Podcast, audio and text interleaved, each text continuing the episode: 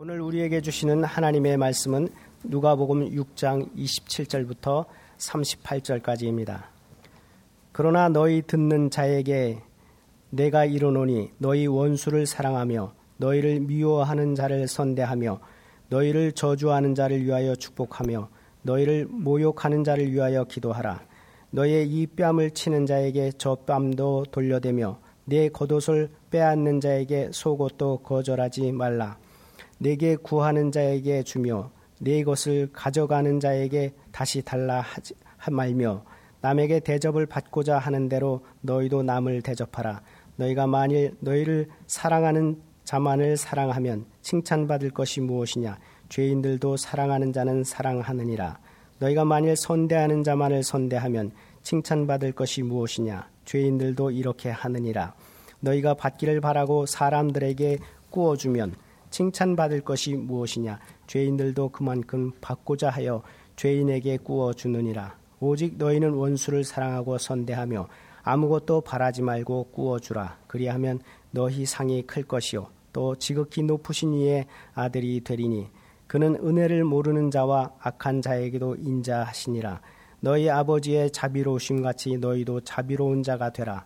비판하지 말라. 그리하면 너희가 비판을 받지 않을 것이요 정죄하지 말라. 그리하면 너희가 정죄를 받지 않을 것이요. 용서하라. 그리하면 너희가 용서를 받을 것이요. 주라. 그리하면 너희에게 줄 것이니 곧 후이 되어 누르고 흔들어 넘치도록 하여 너희에게 안겨 주리라. 너희가 헤아리는 그 헤아림으로 너희도 헤아림을 도로 받을 것이니라. 아멘. 기독교의 중심 교리는 사랑입니다. 이 문장을 부정하지는 않으실 것입니다. 심지어 기독교를 믿지 않는 사람조차도 이 사실을 인정하고 있고 우리에게 너희는 기독교인이니까 사랑해야 한다라고 말하고 있기 때문입니다. 그럼에도 제가 오늘 굳이 다시 한번 본문을 설명드려야 하는 이유는 사랑해야 한다라는 것을 알고 있지만 실제로는 사랑하지 않고 또 사랑하지 못하는 경우가 우리 주변에서 많이 있기 때문입니다. 멀리서 찾을 필요 없이 저부터 일단 그렇습니다. 설교를 위해 본문을 처음 펼쳤을 때 제가 들었던 첫 번째 생각은 아, 교우님들이 제가 이 설교를 제대로 했는지 안 했는지 확인할 수 있는 방법이 있겠다라는 것이었습니다. 그것은 바로 제 뺨을 때려보시면 됩니다. 저를 모욕하고, 저를 미워하고, 저를 저주해 보시면은 1분도 지나지 않아서 아, 이 사람이 진짜 이 메시지가 삶에 녹아들어서 이야기를 한 것인지 그게 아니면은 그냥 이 책 저 책에 있는 것들을 모아서 하는 것인지 확인하실 수 있을 것입니다. 설교를 들으시다가 깊이 공감하면 공감하실수록 그런 생각 들지 않으시겠습니까? 아, 너무 좋고 너무 공감되는데 목사님은 과연 그렇게 살고 있을까? 한번 때려보고 싶다.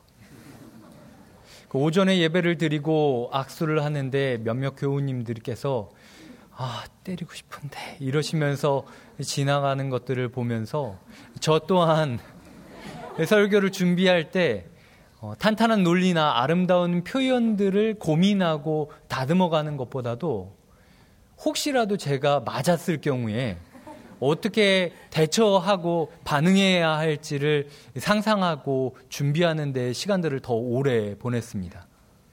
우리는 예배가 끝나면 모두 악수를 합니다. 이 악수를 하다 보면은 악수를 하기 위해서 내놓는 손의 높이가 있고 뺨을 때리기 위한 높이가 있습니다. 만약 그 내뻗는 손이 위로 올라간다고 한다면 마음의 준비를 하고 있어야겠다.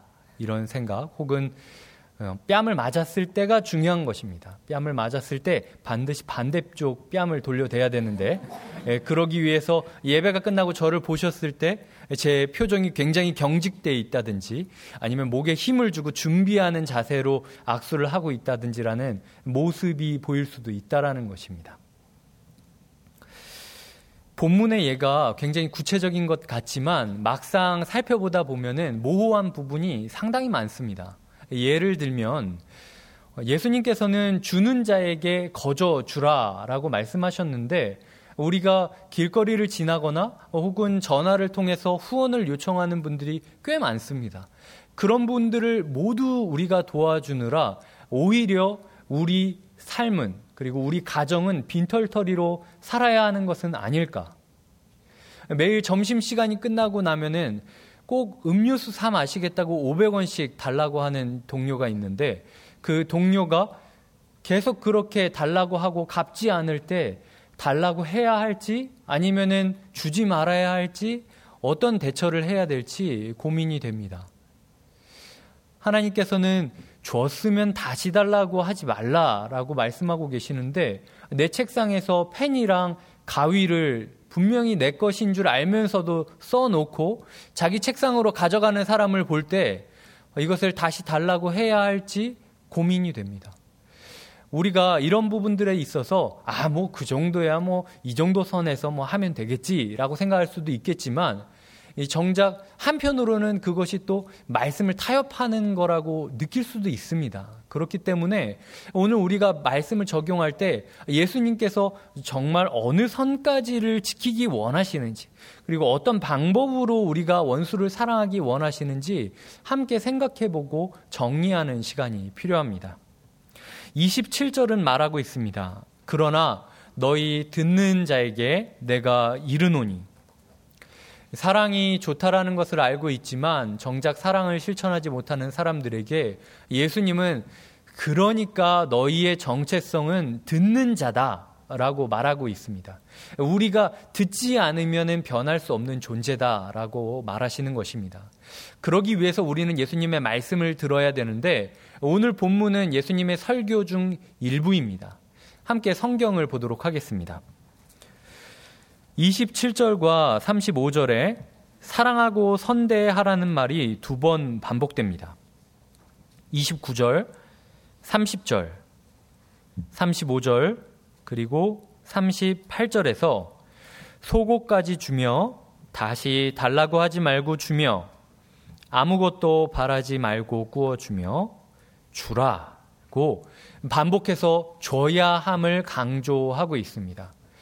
예수님께서는 사랑하고 선대하고라는 이 내향적이거나 아니면 이상적인 가치들로부터 주라라는 현실적인 모습까지 이르기까지 여러 과정적인 명령들을 주고 계시는데 이 말씀 사이에 중간에 들어가 있는 명령들이 바로 그런 과정적인 명령입니다.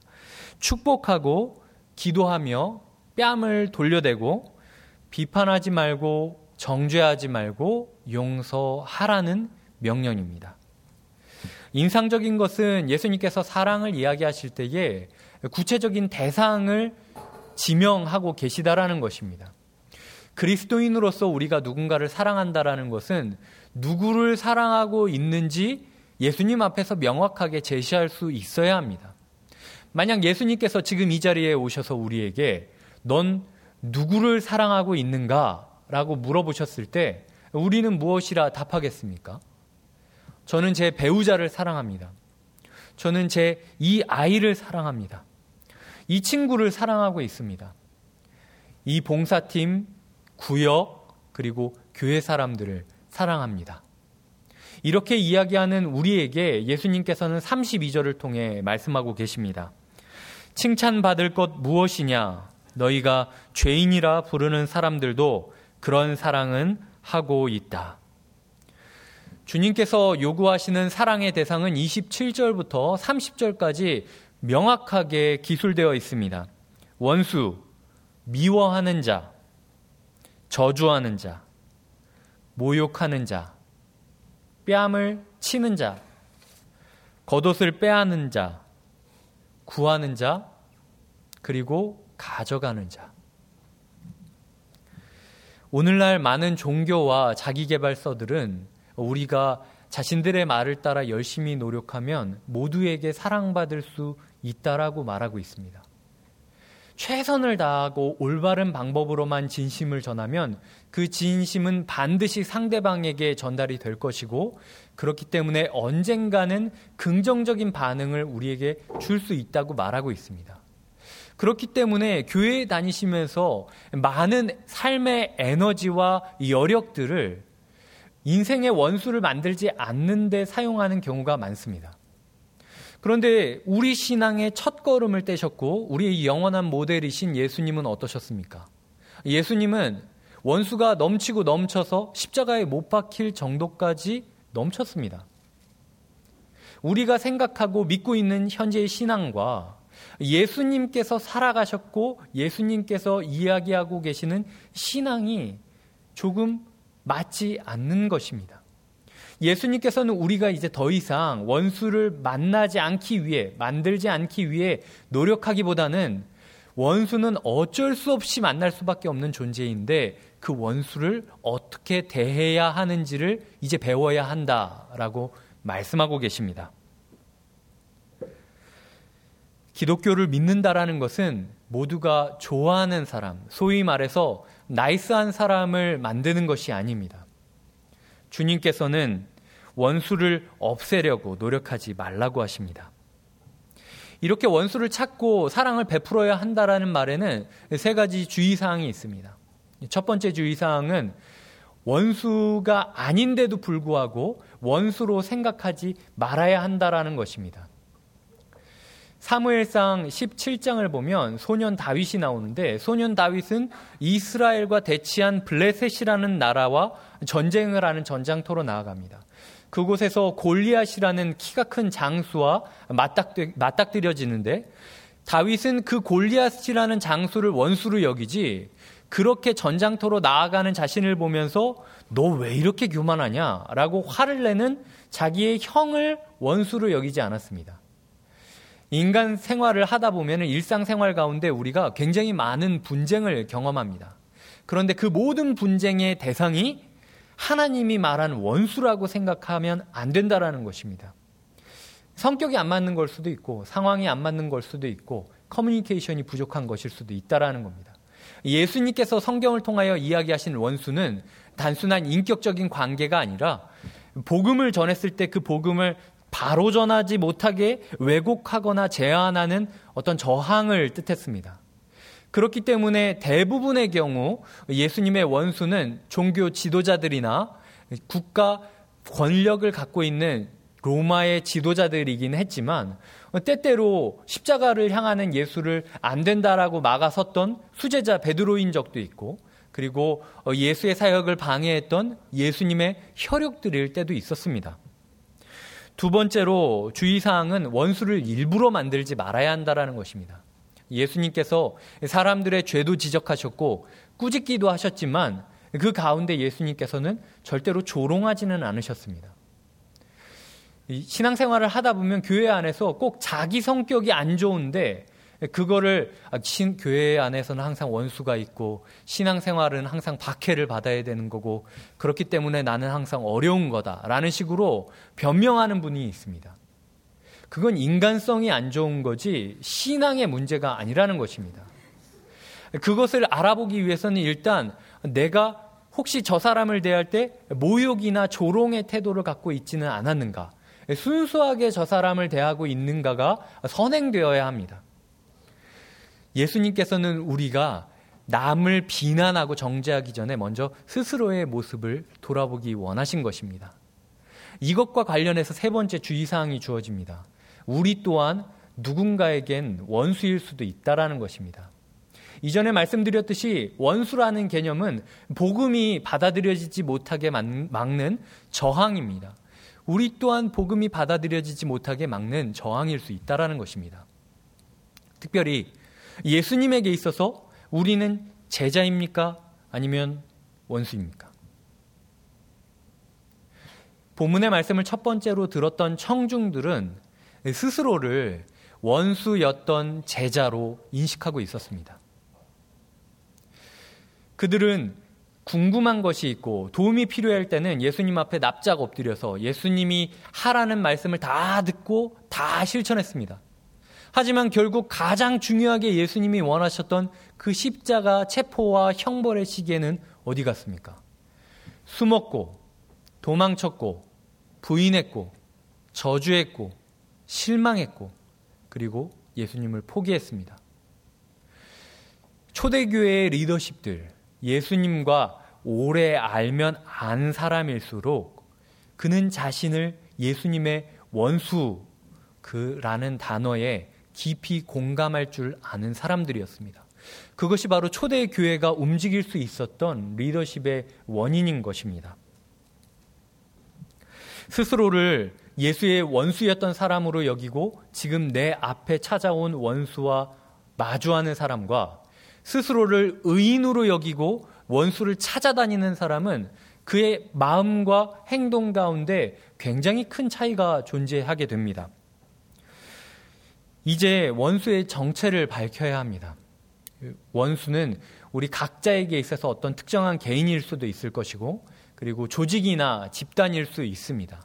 나아가 범위를 조금 더 확장시켜서 국가나 사회의 시스템일 수도 있습니다. 이렇게 모호함 가운데 예수님께서는 두 가지 결정적인 힌트를 주고 계시는데, 첫 번째로 원수란 폭력의 얼굴을 하고 폭력의 옷을 입고 우리에게 찾아온다라는 것. 두 번째는 원수를 마주해서 이길 수 있는 방법은 내 소유욕을 억누르고 자족함을 가질 때 가능하다라는 것입니다. 그리스도인들은 비폭력과 자족함으로 원수를 마주하고 이길 수 있는 존재입니다. 먼저 폭력에 대해 살펴보겠습니다. 예수님께서는 단순히 1차적으로 폭력을 견디는 것을 넘어서 폭력을 적극적으로 넘어서는 사랑을 베풀어야 한다라고 말씀하셨습니다. 말씀만 하신 것이 아니라 예수님이 그렇게 사셨습니다. 누가복음 23장 34절을 보면 희롱하고 조롱하며 자신을 십자가에 못 박는 그 사람들을 용서하시면서 하나님께 이런 기도를 하십니다. 아버지, 저들을 사하여 주옵소서. 자기들이 하는 것을 알지 못하나이다. 초대교회는 이 정신을 계승해서 이어왔습니다. 사도행전 7장 60절을 보면 집사 스테반이 돌에 맞아 죽기 전 마지막 하는 말이 있는데 그 말 또한 용서의 기도입니다. 그는 주여 이 죄를 그들에게 돌리지 마옵소서 라고 기도했습니다. 우리가 폭력을 비폭력으로 그리고 용서로 맞이해야 한다라고 이야기를 했을 때 어, 그렇다면은 때려도 그냥 가만히 있어야 되고 돈을 뺏어도 가만히 있어야 되고 내 가족이 맞는데도 가만히 있어야 되고 직장 생활을 하면서 부당하게 일을 주고 성과를 가로채는데도 그냥 허허 웃고 있어야만 하는 것이며 불의한 권력 앞에서 침묵하고 있으라는 것이냐 라고 질문하실 수 있습니다. 하지만 본문은 그런 뜻은 아닙니다. 예수님께서 일단 그렇게 하지 않으셨습니다.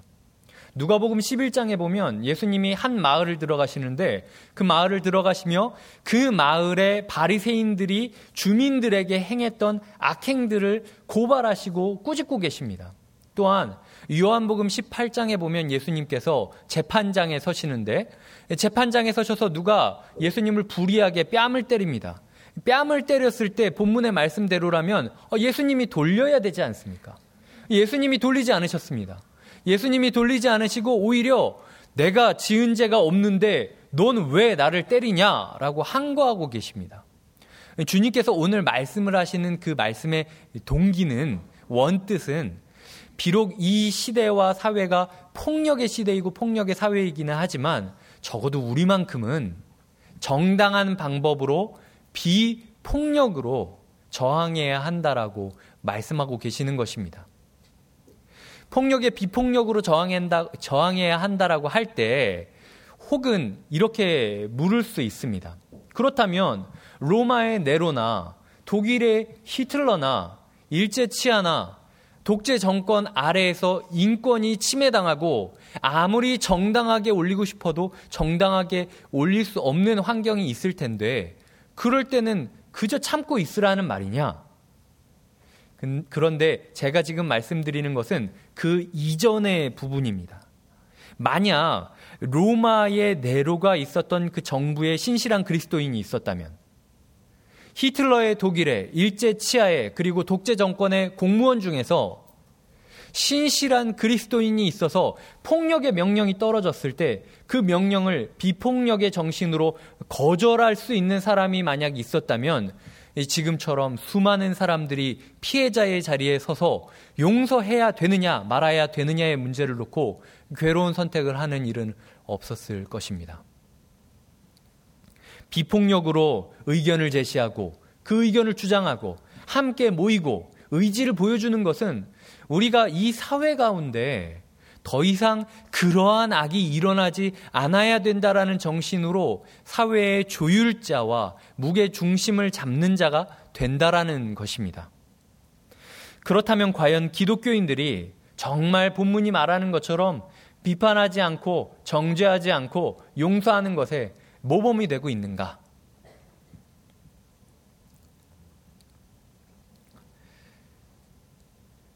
우리가 혹시라도 사회보다 더 편협하고 폭력적인 사고와 시선을 가, 지고 있지는 않는지 돌아보는 것으로부터 시작해야 합니다. 폭력은 현대 사회에서 즉 육체적인 폭행이나 가해를 법률적으로 억제하고 있는 이 요즘 시대에서는 혐오와 모욕이라는 모습으로 드러날 때가 훨씬 많습니다. 왜 선거철만 되면 특정 후보들에 대한 근거 없는 루머와 조롱하는 영상들이 교인들의 핸드폰 대화방을 통해서 돌아다녀야 하는 것입니까? 공직선거법 제250조에 따르면 가짜 뉴스 게시자와 배포자는 7년 이하의 징역 또는 3천만 원 이하의 벌금을 선고받을 수 있습니다. 예수님께서는 우리의 그런 정치적인 성향을 알고 있습니다. 꼭 한쪽으로만 치우쳐야 된다? 이렇게 이야기하지는 않으십니다. 각자마다 자기의 정치적인 성향이 있는 것은 사실이지만 그렇다고 해서 그것을 자기 마음에 들지 않는 후보를 조직적으로 음해하며 조롱하는 것은 2000년 전에 예수님께서 십자가에 못 박히시던 그날 그 사람들이 예수님에게 행했던 바로 그 방법임을 우리는 잊지 말아야 합니다. 나아가 그리스도인이란 적극적으로 우리나라와 지구촌 곳곳에서 벌어지고 있는 불의한 폭력, 권력의 압제, 빈부 격차와 인종 및 종교적인 대립들을 조율하고 막는 사람들입니다. 그런데 그런 사람들이 어떻게 자기와 환경과 생각과 뜻이 다르다고 해서 거리를 두고 손가락질하고 수근거릴 수 있겠습니까? 주님께서는 교회가 이 사회 가운데 소외받고 소수인 사람들의 첫 번째 친구가 되어 주어야 한다라고 말씀하셨습니다. 하나님께서 만드신 세상이고 하나님이 천하보다 귀한 영혼이라고 말씀하셨기 때문입니다. 설령 우리가 그분들과 함께 거하고 옆에 있어 주다가 우리 교회가 세상으로부터 혐오당하고 조롱당하고 모욕당하는 일이 있다 할지라도 적어도 우리만큼은 그분들의 손을 붙잡아 주어야 할 책임이 있다라고 본문은 말하고 있습니다. 다음으로 소유욕의 저항함에 대해서 생각해 보겠습니다. 예수님께서는 듣는 우리가 피해갈 수 없도록 주라 라는 말을 계속 반복합니다. 잊을만 하면은 줘라, 줘라, 줘라, 좀 줘라 이렇게까지 얘기하는데 라고 이야기하면서 본문 가운데 주라는 말을 굉장히 많이 반복하고 계십니다. 35절은 미래에 대해 아무런 부수 조건 없이 순수한 마음으로 빌려줘야 된다라고 이야기하고 있습니다. 즉, 우리가 누군가를 도와주는 것은 오직 한 가지 동기, 저 사람을 향한 순수한 호의만이 있어야 한다라는 것입니다. 이러한 순수한 구제, 순수한 배품을 하기 위해서 우리는 자족함, 즉 자신의 것을 넉넉히 여기고 살아가는 모습을 배워야 합니다. 제가 지금 말씀드리는 것은 돈을 모으는 것이 나쁘다는 것이 아닙니다. 정당하게 노력했고 그 노력으로 인한 소득은 하나님이 주신 축복입니다. 제가 말씀드리는 것은 만약 우리가 하나님의 사람으로서 일평생 살다가 가셨던 예수 그리스도의 발자취를 따라가는 사람이라면 예수님께서 살아가시는 동안 자신의 재능과 시간과 관계를 하나님이 어떻게 사용하고 싶어 하실지 고민하면서 쓰셨던 것처럼 돈의 문제에 있어서도 우리가 하나님이 이 돈을 어떻게 쓰기 원하실지 고민하면서 시행하는 것이 필요하다라는 것입니다. 하나님이 나에게 이 돈을 주신 이유는 무엇일까? 하나님이 나에게 이 돈을 통하여 무엇을 하기 원하시는 것일까? 라고 생각하는 사람은 먼저 하나님이 나에게 쓰기 원하시는 규모가 어느 정도 되는지 생각하게 됩니다. 그렇게 생각하는 사람은 유행에 따라서 불필요하게 옷이나 화장품을 사지도 않을 것이고 맛있는 음식을 먹으러 폭식을 한다든지 뭐 이런 사고 싶은 것을 충동적으로 산다든지 이런 것보다도 오히려 건강식과 운동을 하는데 돈을 사용하게 될 것입니다. 소비의 방향이 하나님이 원하는 방법으로 바꿔지게 된다라는 것입니다. 그렇게 된다면 비록 비용이 많이 든다 할지라도 하나님이 원하시는 것이라면 열심히 모아서 그것을 시행을 하고 아무리 싸다 할지라도 남들이 하기 때문에 그냥 하는 것이라면 지출을 하지 않는 모습이 있을 것입니다. 그런 사람은 자신의 규모를 알고 있기 때문에 하나님께서 나에게 타인의 몫으로 두신 것이 얼마 정도 되는지 또한 같이 생각하게 됩니다. 누군가를 보았을 때 있는 돈을 그냥 쥐어짜서 주는 것이 아니라 미리 누군가를 위한 돈을 준비하게 된다라는 것입니다. 그럴 때에 돈이 돈이 필요한 도움이 필요한 사람을 마주했을 때 아, 이것은 내 것이 아니니까라는 생각으로 기쁜 마음으로 그가 받아야 할 것을 그에게 전달하는 축복의 통로가 될 수 있다라는 것입니다. 범위를 넓혀 교회에 적용해 보겠습니다. 우리 교회는 수입의 50%는 대내를 위하여 그리고 나머지 50%는 대회를 위하여 사용하고 있습니다. 이것은 돈이 많아서 우리가 이렇게 하는 것이 아닙니다. 우리가 불편한 부분들이 있고 어려움이 있어도 그리고 인원이 늘 때마다 시설이 부족하고 반대로 혹시라도 인원이 줄었을 때 헌금이 부족하다 할지라도 우리가 모은 이 헌금은 우리만을 위한 것이 아니라 하나님께서 이 지역과 이 세상을 위해 미리 맡겨두신 타인의 몫이 있다라는 생각을 하며 살겠다라는 교회의 결단인 것입니다.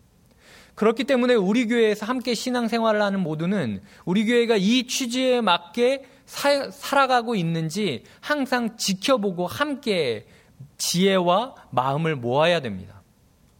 우리는 매달 결산 보고서를 인쇄해드리고 홈페이지에 올리고 있습니다.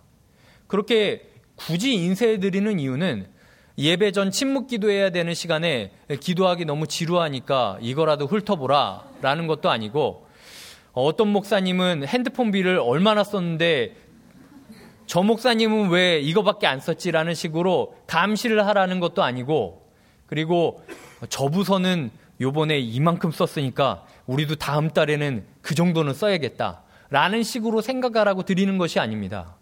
우리 모두가 이 집행이, 지출이 공정하고 투명하게 이루어지고 있는지 지켜볼 수 있어야 된다라는 것입니다. 한두 사람한테 맡길 것이 아니라 우리 모두가 함께 해 나가야 되고, 나아가 단순한 감시자로 끝날 것이 아니라 우리 각자에게 주신 하나님의 창의적인 생각들이 있습니다. 그 생각들을 가지고 구역이나 상임위원회에 건의를 해서 아, 이 예산을 사용하게 될 때 이런 방향으로도 사용할 수 있습니다. 이런 루트로도 사용할 수 있습니다라고 창의적인 제안들을 해줘서 하나님께서 우리에게 주신 그 타인의 몫을 가야만 하는 곳에 올바로 갈 수 있도록 우리 모두가 힘을 모아야 한다라는 것입니다. 그렇게 우리가 미리 받은 타인의 몫을 지켜서 가야 할 곳을 주고 또 주게 될 때 이 우리 교회라는 교회가 바벨탑처럼 홀로 서는 것이 아니라 우리 교회가 온 세상을 품게 되고 이 지역을 품고 그리고 더불어 사는 공동체로 살아갈 수 있게 된다라는 것입니다. 기독교가 사랑의 종교라고 모두 이야기는 하지만 정작 그렇게 모두 믿고 살아가고 있는지는 개개인별로 검증이 필요합니다. 사랑 좋지 라고 말하며 거창한 문구나 고상한 표현이나 감정의 분출을 그 감정의 분출만으로 예수님께서 우리에게 주셨던 숭고한 사랑을 제한하거나 왜곡해서는 안 됩니다. 예수님께서는 사랑을 구체적인 대상에게 구체적인 행동을 하는 것이다 라고 말씀하셨습니다. 그리고 그 구체적인 대상은 바로 우리가 복음을 전할 때에 마주하게 될 필연적인 원수입니다. 그 원수 앞에서 우리는 비폭력으로 의견을 제시하고 그 의견을 주장하고 함께 모이고 의지를 보여주므로 이 사회 가운데 더 이상 악이 일어나지 못하도록 제어하는 중심추가 되어야 합니다. 또한 자신의 몫과 타인의 몫을 분별하는 자족함을 배워서 우리 스스로 하나님께서 얼마나 우리를 갖고 가시고 인도해 가실지 민감하게 반응할 뿐만 아니라 타인의 생명 또한 살리는 하나님의 도구가 되어야 합니다. 그런데 중요한 것은 말씀만 해서 사람들이 변할 것이었다면 말씀이신 예수님께서 굳이 이 세상에 내려오실 필요가 없었다라는 것입니다. 예수님께서 지금 이스라엘에 내려오셔서 이 말씀을 하고 계시는 것은 예수님께서는 이미 그때 그 당시 사람들이 지키지 못할 것을 알고 계셨기 때문입니다. 예수님은 그들이 자신의 원수임을 알고 계셨습니다. 자기 인생에 있어서 가장 중요한 시간대에 어, 나를 잡아주지 못하고 함께하지 못하고 숨고 도망치고 저주하고 부인하고 실망하고 포기할 것을 알고 계셨습니다. 그럼에도 불구하고 예수님께서 왜 이 말씀을 하고 계신지 목적을 기억해야 합니다. 예수님께서 사역을 시작하시면서 이 설교를 하신 것은 마치 다다를 수 없는 높은 벽을 만드셔서 이 정도 지나야 너희가 구원을 받는데 너희는 이 정도 다 못하니까 전부 다 지옥으로 보내버릴, 보내버릴 거다 라고 말씀하시는 것이 아닙니다.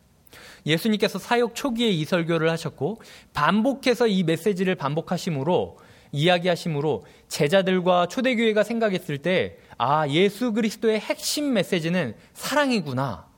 라고 기억할 수 있었던 이유는 너희는 나에게 원수이지만 그럼에도 불구하고 내가 원수를 사랑하는 지금 이 사랑으로 내가 너희를 사랑하러 왔다라고 선언하신 것입니다. 너희는 나를 폭력으로 대하겠지만 너희는 나의 소유를 빼앗아가겠지만 내가 너희의 폭력에 비폭력으로 저항할 것이고 내가 너희의 강탈에 생명까지 내어줌으로 저항할 것이다. 그렇게 죽고 3일 만에 살아난 부활의 생명력으로 이제 너희에게 온전히 사랑받고 그리고 온전하게 사랑할 수 있는 법을 내가 기필코 너희에게 심어주고 말겠다라는 예수님의 거룩한 맹세가 바로 본문입니다. 그렇기 때문에 이 사실을 깊이 공감하는 사람은 반드시 이전과는 다른 삶을 살 수밖에 없게 된다라는 것입니다. 우리가 말씀을 적용하기 위해서 내가 왜 안 될까를 생각하는 것이 아니라 예수님의 원수 되었던 과거를 깊이 묵상하며 은혜에 감사하는 법을 배울 때 우리의 인생은 자연스럽게 주님이 원하는 원수 사랑의 길로 들어가게 될 것입니다. 38절은 주는 자에게 누르고 흔들어 넘치도록 주신다고 하셨는데 역사는 제자들이 돈이나 권력을 그렇게 누르고 흔들어 넘치도록 받은 적이 없다라고 말하고 있습니다. 제자들이 받았던 것은 하나님의 헤아림이었습니다. 31절은 너희가 남에게 대접받고 싶은 대로 남을 대접하라 라고 말하고 있습니다. 여기서 남은 인간이라는 단어입니다. 인간에게 대접받고 싶은 대로 인간을 대접했으면 인간이 변해야 하는 것이 맞는데 예수님께서는 인간들이 변할 것이다라고 말하고 있지 않습니다. 예수님께서는 너희가 남에게 대접받고 싶은 대로 남을 대접하면 지극히 높으신 하나님의 자녀가 될 것이다 라고 약속하고 계십니다. 32절부터 34절까지는 너희가 받을 칭찬이 무엇이냐? 너희가 받을 칭찬이 무엇이냐? 너희가 받을 칭찬이 무엇이냐고 세 번 반복해서 물어보고 있습니다. 이 칭찬이 누구의 칭찬입니까? 하나님 아버지의 칭찬입니다. 그러므로 예수를 따르는 사람은 하나님의 자비하심을 받아서 하나님의 가족이 되었기 때문에 하나님의 헤아림과 하나님의 칭찬만 바라며 살아가는 인생이라는 것입니다. 그것이 오늘 예수님께서 말씀을 듣는 자의 인생이다. 라고 외치십니다. 주님께서는 오늘, 지금 이 자리에 있는 우리가 예수 그리스도로부터 받은 사랑을 따라서 그 받은 사랑대로 받은 사랑만큼 사랑하며 베풀기를 원하고 계십니다. 기도하시겠습니다.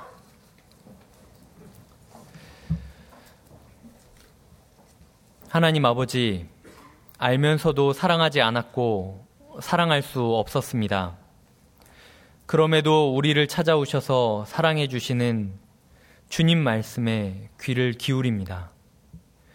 3일 만에 살아나신 예수 부활의 생명력이 우리에게 이어짐으로 스스로를 원수였던 제자로 여기고 하나님 아버지의 헤아림과 칭찬만 소망하며 살아가게 해주시옵소서. 폭력에는 비폭력으로 저항하고 자신의 목과 타인의 몫을 분별하는 자족함을 배워 받은 사랑대로 베풀겠습니다. 하나님 사랑 하나면 충분하다 고백하게 해주시옵소서 예수님의 이름으로 기도 드립니다.